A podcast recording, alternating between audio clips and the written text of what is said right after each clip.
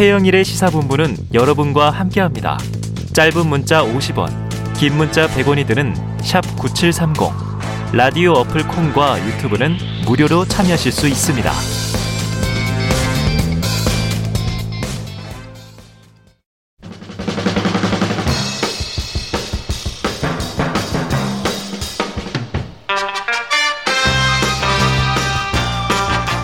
네, 주말 사이 뉴스를 정리하고 주간 이슈를 미리 살펴보는 그리고 심층 분석해보는 주간 이슈 Monday 시간입니다. 매주 월요일이면 찾아오는 환상의 커플. 아, 거의 뭐 드라마 출연진이세요. 시사계 피오나 공주 노영희 변호사님하고요. 네. 또 시사 래퍼 랩진봉 네, 최진봉 교수님 나오셨습니다. 네, 어서 오세요. 안녕하십니까. 반갑습니다. 아, 두 분이 나오시면요. 네. 월요일 막 이제 이른 오후인데 음. 너무 활기차집니다. 그렇죠. 아, 이 시간에는 듣는 청취자분들은 음. 주무실 수가 없을 거예요. 졸음이 확 지금. 주무실 수가 네. 없다. 시사본부 최고의 핫한 코너 가운데 하나. 음. 이게 시사본부의 역할이 음. 이 점심 식후에 졸음이 몰려올 때 아. 졸음을 깨워드리는 게 아주 네. 중요한 역할이거든요. 아, 중요하네요, 진짜. 네, 오늘은 근데 휴일이니까 네. 사실 좀 졸리셔도 됩니다. 오늘 잘 부탁드리고요. 자, 더불어민주당 대선 후보 드디어 이재명 경기도지사 최종 선출이 됐는데 여기서 수락연설 음. 잠깐 듣고 오겠습니다.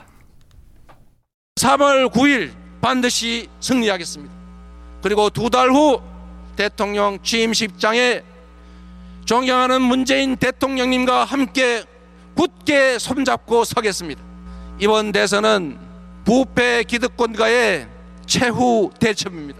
미래와 과거의 대결, 민생 개혁 세력과 부패 기득권 카르텔의 대결입니다. 어두운 과거로 회귀할 것인가, 희망의 새 나라로 출발할 것인가를 결정해야 합니다. 네, 치열한 경선 과정에서 목은 좀 쉬었는데 그래도 굉장히 이제 강한 어조의 이제 수락 연설이었어요. 자, 두 분이 어제 결과 어떻게 보셨는지 또 이 수락 연설 어떻게 들으셨는지 최 교수님. 뭐 일단 그 결과는 아슬아슬했죠 사실. 그러니까 50뭐 물론 이제 1, 1 2위가 바뀐 건 아니지만 50%를 넘느냐 어, 못 넘느냐 문제는 턱걸이다 이렇게 그렇죠. 이게 예산보다 왜냐하면 경기 지역까지만 해도 사실은 네. 뭐 57%까지 벌 수 있는 기대할 수 있는 줄 알았는데. 그렇죠. 근데 서울 지역에 이제 선거인단 그래서 너무 많이 이제 차이가 나면서 네. 결국 이제 50점 어, 어, 몇 퍼센트 이렇게 된 그렇습니다. 거잖아요. 50.29%. 그렇죠. 그래서 이제 이재명 후보도 사실은 국민의 채찍질 네. 달게 받고 열심히 하겠다 이런 얘기를 하셨습니다. 음. 겸손해져야 된다는 부분들을 또 말씀을 하셨고 음. 그래서 이제 그런 부분들은 조금 이례적이었다라는 생각이 들었고요. 음. 다만 이제 이재명 후보가 어, 수락하는 연설을 통해서 보여준 건 크게 두 가지라고 생각해요. 네. 저는 하나는 부패 세력과의 예, 싸움. 싸움. 그걸 이제 네. 지금으로 얘기하면 보수 진영을 얘기했다고 저는 보고요. 음. 그리고 이제 민생 개혁. 그러니까 네. 일 잘하는 후보라고 하는 음. 부분을 부각시켰다. 그러니까 본인은 민생을 위해서 뛰겠다. 그리고 그런 얘기도 했거든요. 음. 뭐 이게 보수든 진보든 어떤 정책이든 민생을 위해서 필요하면 자기는 다 갖다 쓰겠다고 그랬어요. 네네. 그건 뭐 그건 차별이 없다라고 어. 얘기를 했거든요. 그만큼 민생을 가장 우선에 두고 그러나 부패 기득권 세력 특히 이제 요즘 그 이번에 선거에도 어느 정도 영향을 미쳤을 것으로 생각이 네. 되긴 하는데 뭐 어느 정도인지 모르겠습니다만 네. 대장동 이슈 관련해서 부패 기득권 세력과의 음. 어떤 어, 어 어떤 척결 이런 부분들을 강조한 것도 본인의 그 어, 어 명백함 그러니까 음. 문제 없음 결백함을 네. 드러내는 하나의 또 정치적 메시지였다 그래요. 이렇게 보여집니다. 정면 돌파 의지까지 네. 담았습니다. 네. 자, 노 변호사님 어떻게 보셨어요? 사실 서울 민심도 그렇게 아주 음. 좋지는 않았죠. 그 경기가 50 9% 58% 이렇게 된거 보면 네. 서울이 51%인가 네, 그래가지고 격차가 있었어요. 50.29라고 하는 최종하고 사실은 좀 비슷한 양상을 보였는데 네. 사실 뭐 서울은 뭐 그렇다고 치고 음, 음. 그래서 중요한 거는 재외 국민하고 3차 선거인단 아, 투표가 선거인단. 엄청났습니다. 네네. 근데 지금 이게 두 배가 넘었잖아요. 3차 선거인단 같은 더블 경우는. 더블 이상. 예. 그러게 이제 아무래도 이 3차 선거인단의 성향을 조금 분석을 해보면 네네. 이분들이 9월 1일부터 9월 14일에 음. 모집된 사람이라는 네. 거예요. 음. 그렇게 되면은 대장동 이슈가 완벽하게 이렇게 퍼지기 전에 모집된 맞습니다. 사람들인데 음. 그리고 결과론적으로는 좀 더 중도 성향이나 일반 국민들의 정서를 담고 있다라고 보는 게 맞아요. 음. 그런데 이분들이 사실은 여론조사 그동안 어제까지 나온 여론조사 결과가 또 다른 완전히 다른 양상을 네. 보이고 있는 것은 좀 주목할 만하다. 네. 그러니까 아마도 이 대장동 이슈가 없었더라면 엄청나게 크게 또 사실은 이재명 후보 측으로 좀 더 표를 어, 몰아주실 가능성이 있는 사람들인데도 어쨌든 막판에 이낙연 후보 음. 측에서 선거 전략으로 삼았던 것들이 맞아 떨어졌다 이렇게 보는 것이고 네. 이 부분에 대해서는 이재명 후보 측에서도 사실은 매우 주의를 기울여야 될 것이다. 이게 본선 경쟁력을 가늠하는 잣대를 보일 수 있기 때문에 음. 이런 부분이 있습니다. 다만 그럼에도 불구하고 여론조사에 추이하고 결과가 이렇게까지 다른 거는 좀 상식적이지가 않아서 네. 사실은 이제 아마도 분석을 좀 다들 하고 있겠지만은 3차 선거인단의 성향이나 3차 선거인단의 투표 결과가 좀 이상하다 이렇게 보는 쪽은 있는 것 같아요. 네. 근데 이제 그렇다 하더라도 그걸 가지고 뭐 하나씩 둘씩 따지고 있을 상황은 음. 지금 아니니까 일단은 겸손하게 겸허하게 현 상황을 조금 진지하게 받아들이는 네. 쪽으로 가는 게 맞겠습니다. 자, 최종 승자가 된 음. 이재명 후보는 이제 이걸 겸손하게 받아들여야 한다. 어제 뭐 비슷한 또 맞아요. 이제 응답도 음. 나왔는데 반면에 음. 정말 좀 안타깝게 패자가 된 진작 한 2차 경선에서 이 스포이크에서 이런 드라이브가 걸렸으면 하는 건 이제 이낙연 후보와 그 캠프일 거예요. 음. 그러다 보니까 이제 이재기 얘기도 나오고 그랬어요. 그 얘기도 조금 이따 한번 여쭤보기로 하고. 그럼 지금 노영희 변호사님은 어제 3차 선거인단의 결과에 대해서 좀 분석을 해 주셨으니까 음. 최 교수님에게도 궁금한 게 음. 63%대 28%는 음. 음. 호남에서 네. 전남 광주는 비슷한 박빙은 있었지만 그렇죠. 네. 이런 스코어가 없었거든요. 그렇죠. 어, 왜 그랬다고 보십니까? 그러니까 이제 이게 사실 분석이 필요한 부분이에요. 네. 그러니까 이례적이에요. 음. 그리고 일반적으로 사실 이제 당원이나 대의원 투표의 결과하고도 완전히 상반되는 결과잖아요. 그렇죠. 그런 점이라고 하면 일반 당원들은 이제 아까 노영희 변호사 말씀하셨처럼 9월 1일부터 14일까지 모집을 했는데 네. 그 당시의 시점을 보면 1차 경선이 진행되고 있었을 음. 때라고 볼 수 있거든요. 네. 그러니까 사실 충청권에서 어, 상당히 많은 격차가 났어요. 네. 근데 사실 그렇게 나, 격차가 날 거라고는 예상을 못 했던 게 분명해요. 음. 그러니까 이낙연 후보 측에서 상당히 충격이었을 거예요. 그렇죠. 충청 지역에서. 해볼만 한데. 그렇죠. 근데 거기서 너무 많이 차이가 나니까 네. 이게 뭐 경기도 아니고 호남도 아니고 음. 충청이잖아요. 이게 의미가 있기 때문에. 그래서 이제 한쪽의 분석은 그 충청권의 그런 결과가 더 열정적으로 이, 당, 이 투표에 올 사람들을 음. 모집하는 데 영향을 미쳤을 아, 가능성을 네네. 조심스럽게 예측해 보더라고요. 그러니까 막 참여했다. 그렇죠. 그러니까 이낙연 후보 측에서 좀 더 이낙연 후보 측에 유리한 분들 또그 음. 이낙연을 지지하는 분들을 더 많이 이 선거 인단에 포함시키려는 노력을 했을 것이다. 음. 그것이 이번 결과에 영향을 미쳤을 가능성도 예측 가능하다. 물론 음. 대장동 이수가 전혀 영향을 미치지 않았다고 볼 수는 없어요. 그건 분명히 미쳤지만 그게 절대적인 숫자는 아닐 수도 있다고 하는 전망도 있다는 것도 음. 일부의 견해입니다. 그러니까 그게 좀 네. 이상한 게 사실은 그 여론조사 할 때요. 이거 3차 음. 나오기 전에 그 이재명 지사를 지지하거나 뭐 지지하지 않거나 어쨌든 대장동 이슈가 영향을 미칠 거냐라고 음. 이제 질문을 했었을 때그 네. 원래 그 결집 효과가 있어서 그런지 모르겠지만 지지한다라고 하는 사람들 중에서는 영향 안 미친다고 보는 게 80, 70%가 넘었다는 네. 거예요. 그러니까 기본적으로는 이 3차 사실은 결과는 좀 설명하기가 정말 힘들어요. 그렇죠. 왜냐하면은 맞아요. 어느 정도 경향성이 있어가지고 대장동 이슈가 영향 미쳤다고 하더라도 이렇게까지 음. 차이가 난다는 네. 거는 그 네. 전에 있었던 결과하고는 완전히 다르거든요. 음. 그래서 3차 선거인단의 성격 자체를 완전히 다른 음. 집단, 아. 내지는 뭐 역선택, 내지는 뭐 어디 조작, 뭐 작전 네. 이런 걸로 음. 보는 사람들도 있어요. 어. 근데 그렇게까지 갈 필요는 사실 없어요. 네. 그거 지금 현재 와가지고 해봤자 무슨 의미가 있습니까? 음. 그건 중요한 게 아니고 결과는 왜 이런 결과가 나오게 되었느냐. 네. 이 결과가 나중에 정말 본선을 갔을 때 뭐 국민의힘이라든가 정권 교체를 열망하는 사람들하고의 그 상황에서 어떻게 해결해 나갈 수 있는 것이냐 이걸 가지고 봐야 되는 거잖아요. 음. 그러니까 정말로 이 부분에 대해서는 뼈아프게 반성을 하시고 뭐 반성이라기보다는 뼈, 음. 뼈아프게 이제 가, 생각을 하시고 그다음 이거에 대한 대응 논리를 정확히 좀 펼쳐내야 그렇죠. 될것 같습니다. 또 다른 전략이 필요한 시점이다. 그렇죠. 예. 전환점이 필요하다 이렇게 봅니다. 아까 말씀하시고 역선택 얘기를 가끔 음. 이제 민주당 내에서 예. 역선택 외에는 이게 해석이 안 돼요 그러시는데 그렇죠. 아까 말씀하신 거로 보면 예. 9월 1일에서 14일 사이에 예. 지금 24만 명 중에 60%가 넘었잖아요. 그렇죠. 13만 명 중에 일부가 역선택이어도 음. 이렇게 되기는 너무 그렇죠. 어려워서 어렵죠.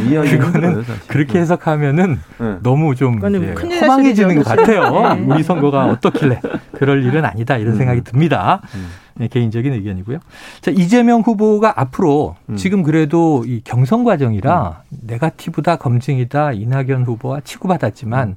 사실은 이낙연 후보는 민주당 아닙니까 이런 얘기도 하고 우리는 원팀이 돼야 합니다 이런 얘기도 할 수 있었는데 이제 본선 구도에서는 야권 주자들하고 맞서니까 음. 이제는 이제 진검승부예요. 그렇죠.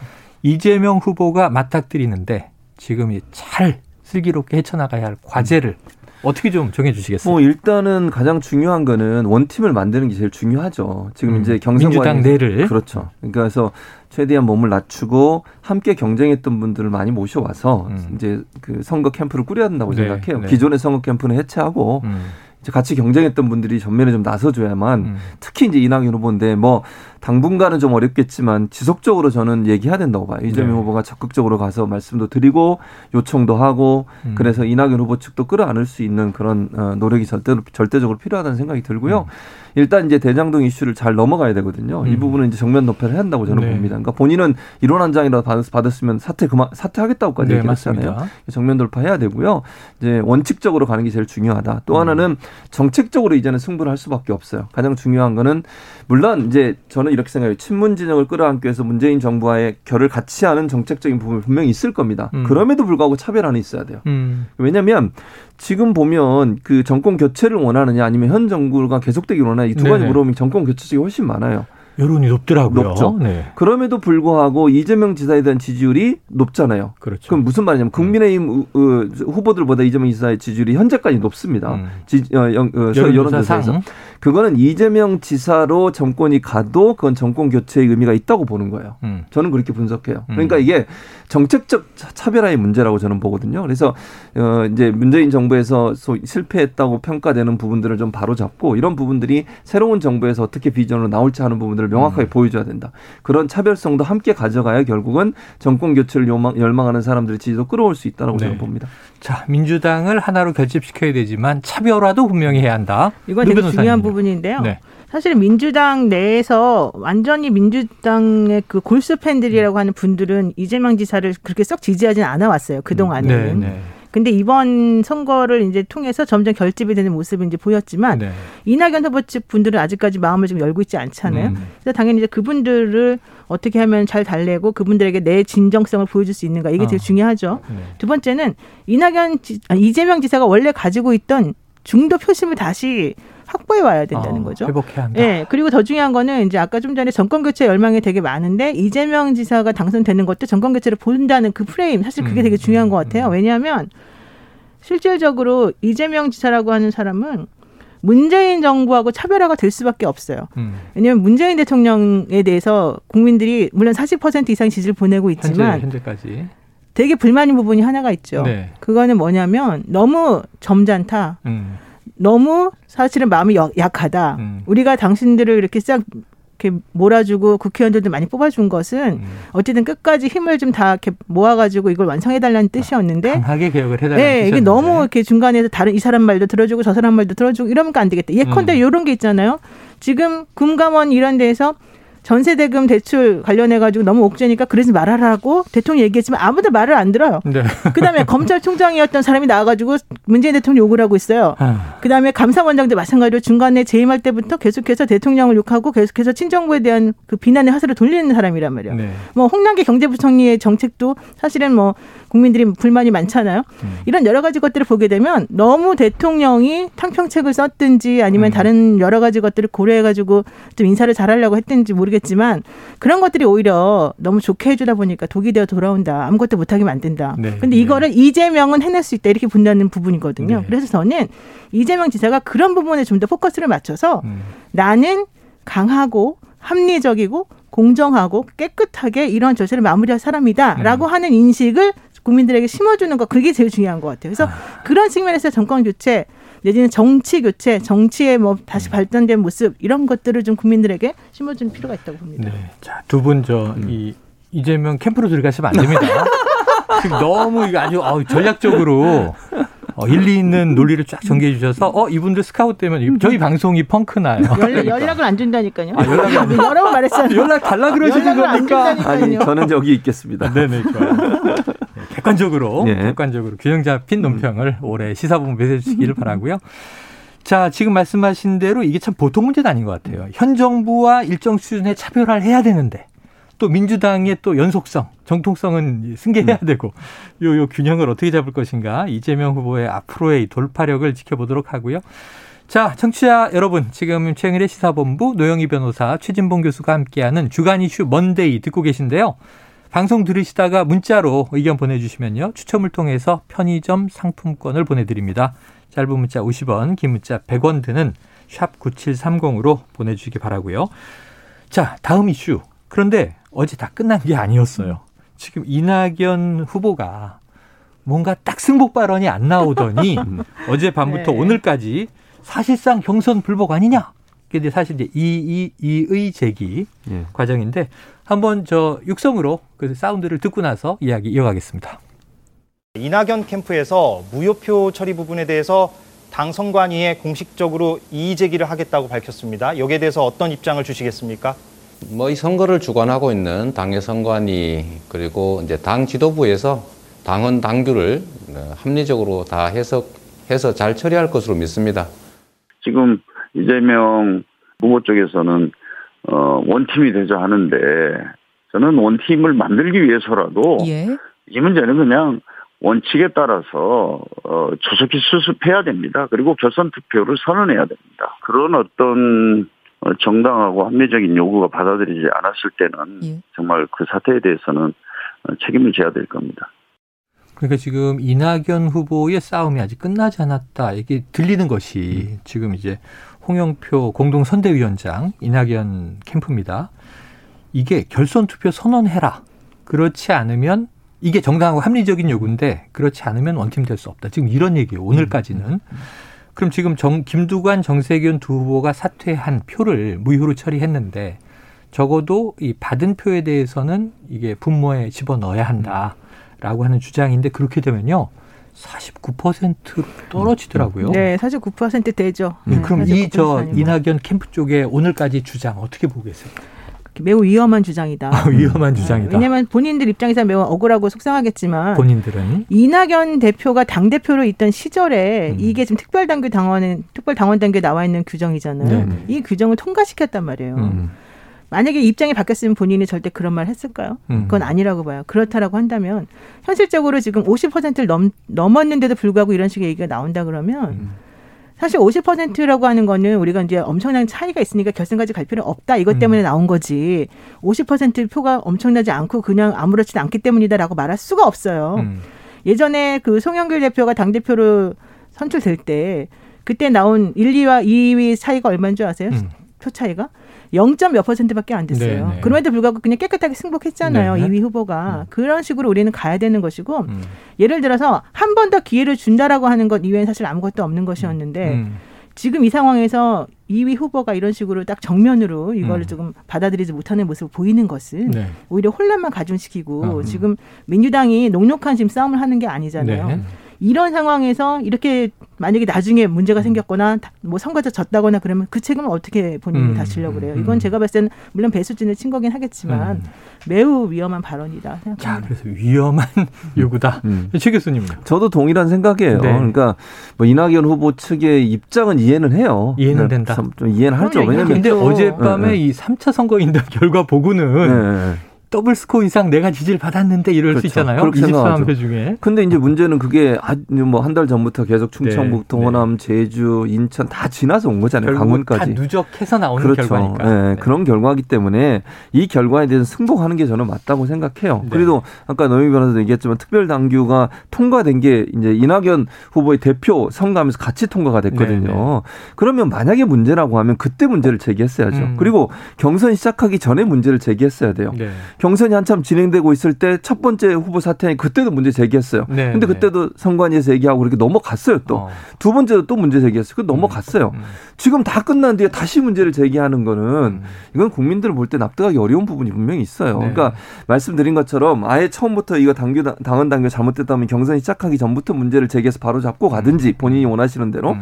아니면 그 전에 문제를 제기했어야지. 경선 시작돼서 이제 다 끝났는데 끝난 네. 뒤에 본인한테 불리하다고 이걸 받아들이지 않는다고 하면 이거는 국민들 볼 때는 상식적으로 납득이 안될 네. 거라고 저는 봅니다. 지지자들은 물론 그걸 원하시겠지만 그래서 저는 이런 부분들이 첫째는 이낙연 후보 측에도 저는 부정적 영향을 미칠 거고 음. 두 번째는 민주당 경선에도 절대 도움이 안 돼요. 음. 이번 대선은 박빙의 승부가 될 가능성이 높습니다. 네. 뭐 모두 한 마음으로 뭉쳐도 이길까 말까 한 상황, 음. 상황이고 정권 재창출이 될까 말까예요. 음. 이런 상황에서 이런 분열의 모습을 보이고. 원팀이 훼손되게 되면 음. 사실은 이건 같이 다 어, 어려움에 처하는 길이다. 네. 그래서 저는 그런 차원에서 뭐 그 전에 이 규정이 있, 있는 걸 알고 있었고 그걸 알면서도 시작했고 지금까지 왔다면 음. 이걸 가지고 문제를 삼아서 어, 불복하는 모습을 보이는 것은 저는 바람직하지 않다고 봅니다. 저는 한마디 꼭 지적하고 네. 싶은 게 있어요. 이상민 선거위 선관위원장 태도가 매우 저는 잘못됐다고 봅니다. 잘못됐다. 네. 저는 그분이 예전에 그 경선을 관리하는 도중에도 계속 네네. 여러 가지 발언을 쓸데없이 하면서 뭐 예를 들면 기억나는 게 지사직 사퇴해야 하는 네. 거 아니에요? 그런 식으로 본인이 그러니까 아주 공정하고 중립적이어야 되고 사실 말을 하지 말아야 되는 사람인데 음. 인터뷰를 자꾸 여기저기 다니면서 하면서 방송에서는 개인적 의견을 전제로 아니 개인적 의견을 그렇게 마음대로 하면 되겠습니까? 어. 그러면서 특검해야 된다, 뭐 네. 지사지고 사퇴해야 된다 네. 음. 전혀 경산하고 상관없는 얘기들을 음. 거기 앉아가지고 계속 하셨잖아요. 음. 저는 그분이 왜 그런 발언을 했는지 매우 의심스럽고 매우 어. 잘못됐다고 보고 네. 그런 말 한마디 한마디가 메시지로 국민들에게 혹은 민주당 어. 지지자들에게 어떤 영향을 미쳤을지를 생각해야 네. 돼요. 네. 두 번째 이번에 어젠가요 그 이낙연 후보 측에서 네. 이 경선 불복에 대한 가능성을 사실 열면서 계속해서 음. 태도 를 음. 보이고 있잖아요. 음. 그러니까 뭐 겉으로는 아닌 척하면서 그러면 안 된다라고 말하지만 또 네. 나중에는 항상 그 꼬리를 열어놓잖아요. 음. 문을 열어놓고서는 아, 뭐, 이 당원 당규가 잘 된 건지 못 된 건지 모르겠습니다. 이딴 말을 한단 말이죠. 선관위원장이 저는 그러면 안 된다고 봐요. 이거 아. 매우 매우 부적절하고요. 네. 이번에 국민의힘 측에서 그 4위까지 사람들 이렇게 뽑았을 때 그 선관위원장 정홍원 쪽하고 그다음에 한 네, 네. 사무총장 음. 측에서 말하나 태도를 한번 보십시오. 음. 완전히 비교가 되지 않습니까? 음. 저는 그래서 음. 선관위원장이 그 동안에 사실은 매우 잘못하고 있다고 개인적으로 생각을 많이 했었는데 네, 네. 말을 하 지를 않았어요. 어, 떻게 될지 몰라서. 과정이니까. 근데 이번에는 어제 끝난 걸 가지고도 선관위원장이 네. 이런 식으로 말을 하면 네. 본인이 관리한 이 선거의 결과를 부정하겠다는 거가 되잖아요. 이건 매우 잘못된 겁니다. 자, 이게 또 의미 있는 지적인 게 그동안 이제 심판의 역할에 대해서는 좀 이제 가려져 있었다. 이제 후보 간의 경험 것만 봤는데 오늘 이제 노영희 변호사님은 음. 어, 민주당의 예, 상황에서 음. 심판의 역할도 좀 문제가 있었다라는 이제 지적을 해주셨습니다. 자, 이제 시간이 막, 어후, 시간 진짜 빨리 가요. 이 시간, 이 코너는. 아, 그래요? 어, 네. 그런데, 막 음. 또 너무 아쉬워요. 모래시계가 막 모래가 새나가는 느낌인데, 또 큰 이슈가 있습니다. 네. 지금 이제 대선 레이스에도 영향을 주고 있는 바로 대장동 음. 개발 의혹. 음. 여기 핵심 인물이죠. 이제 음. 김만배, 이저 화천대유 예, 대주주, 예, 최대주주라고 하죠. 또 특히 천화동인 1호 내가 실소유주다 이런 얘기도 오늘 남기고 음. 검찰 소환에 들어갔습니다. 음. 조사하면 시간 받을지 모르겠는데 현장 목소리 듣고 와서 이 이슈로 톡합니다. 천화동인 1호 실소유주 누굽니까? 그거는 바로 접니다. 네. 그리고 지금 제기되고 있는 여러 의혹들은 실금 배분 등을 둘러싼 갈등 과정에서 특정인이 의도적으로 녹음하고 편집한 녹취록 때문입니다. 일각에서는 이재명 지사의 재판과 관련돼서 어떤 부탁과 청탁을 한 게 아니냐는 의혹이 있는데 그에 대한 입장은 어떠십니까? 우리나라 이 사법부가 이 그렇게 세간의 그 뭐 호사가들이 추측하고 또 옛 그뭐 짜집기 하는 생각으로 그 움직일 수 있는 그런 저기가 아니라고 생각합니다. 그래서 그런 어떤 재판 이런 얘기는 얼토당토하는 얘기라고 생각합니다. 네, 오늘 뭐 그동안의 이제 의구심에 대해서 상당히 육성으로 직접 이렇게 이야기한 게 이례적이기도 한데요. 녹취록이 의도적으로 편집됐다. 불법적 자금 거래는 없었다. 그러니까 본인은 무고하다. 지금 이런 이제 취지로 보입니다. 이 정영학 회계사가 제출해서 그동안 많이 언론에 공개 일부 나온 녹취록이 편집됐다. 이게 방점인데 지금 노 변호사님 아무래도 법조인이시니까 지금 검찰 소환인데 노 변호사님 지난주에 제가 SNS 보니까요. 오늘도 승소 음. 방송만 하시는 게 아니라 사건을 하세요. 저는 어떻게 방송도 하고 재판도 뛰어다니시지 하는데 진격의 노영희 변호사님. 진격의 노영희. 오늘 이 저그 음. 김만배의 이야기 신빙성 있습니까? 어, 저는 정말 신빙성이 별로 없다고. 야, 법조인 입장에서 신빙성 없다? 야, 일단 상식적으로 봤을 때 음. 유동규 씨라는 개인 분이 의견입니다. 예, 네. 유동규 씨라는 분이 자기는 아무것도 안 먹고 남 좋은 일만 그렇게 열심히 시켰을 것 같지는 않아요. 음. 이건 그냥 제가 그냥 일반적으로 생각하는 상황이에요. 네, 네. 개인적으로. 음. 자, 그런 다음에 두 번째 김만배 씨가 본인이 사실은 정영하게 녹취하는 것을 알고 있었다. 어. 이래서 내가 거짓말했다라고 아, 하는데 녹취하는 네. 걸 알고 흘렸다. 네. 음. 그러면은 아니 녹취하는 걸 알고 있는데 그렇게 돈 준다는 거짓말을 하니까 오히려 줬어도 안 줬다고 할 판에 말이 안 되는 거잖아요. 그러니까 네. 본인에게 유리한 말만 하겠지 불리한 말만 하냐? 그러면은 또 한 가지. 음. 그러면 유리한 말만 했는데 그 정도면 도대체 불리한 말이 있었으면 음. 뭐였을까? 어, 이런 얘기. 네. 그냥 또 하나 이게 진실이라는 얘기가 사실 성립되는 게 음. 김만배 씨 스스로 밝힌 게 있어요. 정영화 어. 회계사가 네. 나도 고위직에게 50억씩 줘야 된다 그러면서 2, 300억이 들어갈 거라고 말했다는 거예요. 어. 그 얘기는 무슨 얘기냐면 여기 관련된 모든 사람들이 각자 로비를 했다는 것이고 아. 각자 로비를 하는 과정 중에 수십억을 누구누구에게 준다라고 말을 했다는 거야. 그런데 음. 그 말을 못 믿겠다는 거야, 이 사람 얘기는. 왜 못 믿겠느냐 하면은 어, 이거는 전부 다 각자 몫을 더 자기 몫을 높이기 위해서 음. 남에게 들어가야 될 돈이 음. 많다는 식으로 경비를 부풀린 아, 거에 불과하다 네, 이런 얘기잖아요. 네, 네. 그러면 본인이 어쨌든 간에 경비를 부풀리기 위해서 내부적으로 배임 행위를 했다는 거네요. 어. 그렇죠? 그리고 음. 내부적으로 서로 간에 다 그런 얘기를 하면서 서로 못 믿고 있었다는 거네요. 어. 음. 그러면 어디선가 이게 터진다는 것이고 결과론적으로는 다 모두에게 상대방이 그런 말을 했을 때 상대방이 수긍을 했다는 거잖아요. 네. 경비를 인정해 줬다는 어. 얘기잖아요. 음. 그 얘기는 이 기본적인 사업 자체는 로비로 이루어진 모래성이었다. 이거를 음. 스스로 밝힌 아. 꼴이 된다는 네네. 거예요. 서로. 예. 네, 그리고 그동안에 본, 오늘 왜 이렇게 호화 법률 구조 구성원 법률 자문단을 만들었습니까? 그러니까 네. 뭐 자기 개인적인 것 때문에 이랬다는 건데 네. 그거 자체가 벌써 몇 년 동안 준비를 해왔다는 거잖아요. 어. 본인이. 음. 그 얘기는 여기 엄청나게 문제가 생길 가능성이 높다는 걸 스스로 이미 그 전부터 네. 알고 음. 대비를 해왔다는 얘기가 되기 때문에 음. 김한미 씨 말은 전부 다 사실 저는 그냥 음. 일종의 자기가 빠져나가기 위해서 하는 거짓말에 불과 하고 음. 그렇다면은 정민영이나 변호사나 아니면은 이 정영학이나 이런 분들은 음. 왜 이런 식으로 물론 그 사람들도 잘못이 있겠죠. 음. 여기서 깨끗한 사람이 누가 있겠어요? 아무도 음. 없겠죠. 이 관여자들은. 이 사람들이 왜 이렇게 한한 한 목소리를 내면서 유동규 씨 관련된 얘기를 하겠느냐. 음. 이건 좀 빠져나가기는 사실 쉽지는 않은데 음. 여기서 가장 핵심은 돈을 좀 먹고 싶었는데 그 언저리 있었는데 못 받았던 음. 사람들 중심으로 수사를 네. 다시 집중적으로 하면 나올 겁니다. 아, 결국은 밝혀질 것이다. 그리고 신빙성은 없다. 음. 신뢰하기 어렵다. 이런 얘기를 해주셨어요. 법조인 입장에서. 그런데 최 교수님께 여쭤볼게요. 예. 이게 마지막 아까 잠깐 들은 육성에 어떤 얘기가 있냐면 예. 자 우리나라 사법부가 그렇게 짜깁기 할수 있는 곳이 아니다. 어찌 보면 굉장히 사법부를 이제 옹호해주는 네. 발언을 김만배 씨가 했는데 음. 이 재판 거래 의혹이에요. 음. 이재명 후보와 관련된 재판 거래 의혹이 나오니까 얼토당토하지 않다. 음. 우리 사법부가 뭐 그런 수준 아니다 음. 하고 들어갔는데 요 대목이 지금 야당이 음. 상당히 공격하고 있는 포인트거든요. 그렇죠. 어떻게 보십니까? 그러니까 이거는 아직까지 뭐 증거가 나오지 않은 상황이기 때문에 네. 단정적으로 얘기할 수 있는 부분은 없어요. 네, 그렇죠. 왜냐하면 야당 입장에서 당연히 이재명 기사를 엮으려고 할 거니까 음. 권순일 대법관이 돈을 받고 이재명 기사의 재판에 영향을 미쳤을 거다 이렇게 지금 주장을 하는 거잖아요. 그건 뭐 정치적 주장을 할 수 있다고 보고 다만 그게 증명이 돼가지고 이재명 기사를 정말 위해서 이 사람이 뛰었거나 뭘 뇌물을 주거나 그걸 부탁하고 청탁했거나 이런 부분 나온 게 없어요 현재는. 음. 그러니까 지금 상황에서는 이 그런 정치적 주장이 사실이 아니 냐 그건 저는 얘기할 수 있는 상황이 아니라고 보고 음. 그 증거가 나올 때까지는 사실 아닌 걸로 인정하고 가야 된다고 저는 개인적으로 생각을 합니다. 음. 그러니까 다만 이제 아까도 노영희 변호사도 얘기했지만 그 정치적 이슈로 될 수는 있지만 이게 뭐 그 진실성을 따지는 문제에서는 상당히 시간이 많이 필요하다는 생각이 들고 음. 김만배 씨의 주장은 당연히 자기한테 유리하게 얘기하겠죠. 다만 저는 한 가지는 꼭 우리가 짚고 넘어가야 되는 그 정영학 회계사가 제출한 녹취록은 음. 원본을 반드시 확보해야 된다고 저는 생각해요. 네. 당연히 정영학도 본인도 플레이어 중에 한 명이잖아요. 그 문제 있는 어떤 그 남욱, 정영학, 김만비 이세 사람이 주축이 됐을 텐데 이 세 사람의 대화 중에 본인이 제출한 녹취록이 정말 원본 전체는 아닐 음. 가능성이 있잖아요. 그러니까 편집을 했을 거라고 저는 봐요. 기본적으로. 음. 왜냐하면 본인한테 불리한 내용을 일부러 녹취록을 갖고 갈 가능성은 낮다. 그래서 검찰이 빨리 이거 전체 내용을 다 확보해서 다 들어봐야 된다.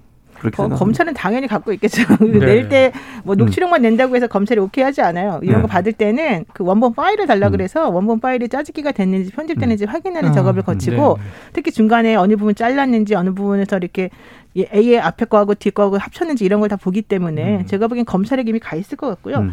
이 상황이 너무 웃기는 게 음. 김만배 씨가 화천대유 혹은 천화동의 이론 내 거다 이러잖아요. 음. 그냥 유동규 씨도 내 거 아니라 그러잖아요. 네. 그럼 700억을 불로소득한 거예요. 김만배 씨 같은 경우는 음. 만약에 예를 들어서 음. 이제 정말로 700억이 김만배 씨가 아니라 뭐 유동규 씨 네. 거였다면 네. 옛날에 다스는 누구 겁니까? 하고 똑같지 않습니까? 어. 그때도 다스 그 비싼 회사에 주식 같은 거 음. 있었을 텐데 내 거 아니라 고 서로 간에 그 서로 그 내거 아니다. 서로 내 거 아니라 네. 마찬가지가 됐어요. 그냥 나를 주지 왜 자기네끼리. 아, 네. 자, 노 변호사님의 끝말은 나를 주지. 야, 나를 주지로 그 끝날 줄은. 싶어서 그 말을. 야, 생각도 못했습니다. 그러니까 나를 주지 그런 말이 나올 줄은. 어, 깜짝 놀랐네요. 네. 야, 시간이 다 된 게 너무 아쉬운 게 아, 지금 어제 예. 윤석열 후보 이제 교회 예배 참석한 게 화제가 돼서 아이고 최진모 교수님한테 꼭 아, 여쭤봐야지 그랬는데 빨리 물어보세요. 네. 시간이 다 돼서 시간이 다 다음에 다음 주에 또 새로운 이슈를 여쭤보도록 하겠습니다. 아, 오늘 두 분 또 역시 재밌네요. 나를 주지 명언이 네, 나를 주 지. 자, KBS 라디오 최영일의 시사본부 지금까지 노영희 변호사 최진봉 교수와 주간 이슈 먼데이 함께했습니다. 두 분 오늘 고맙습니다. 감사합니다. 고맙습니다.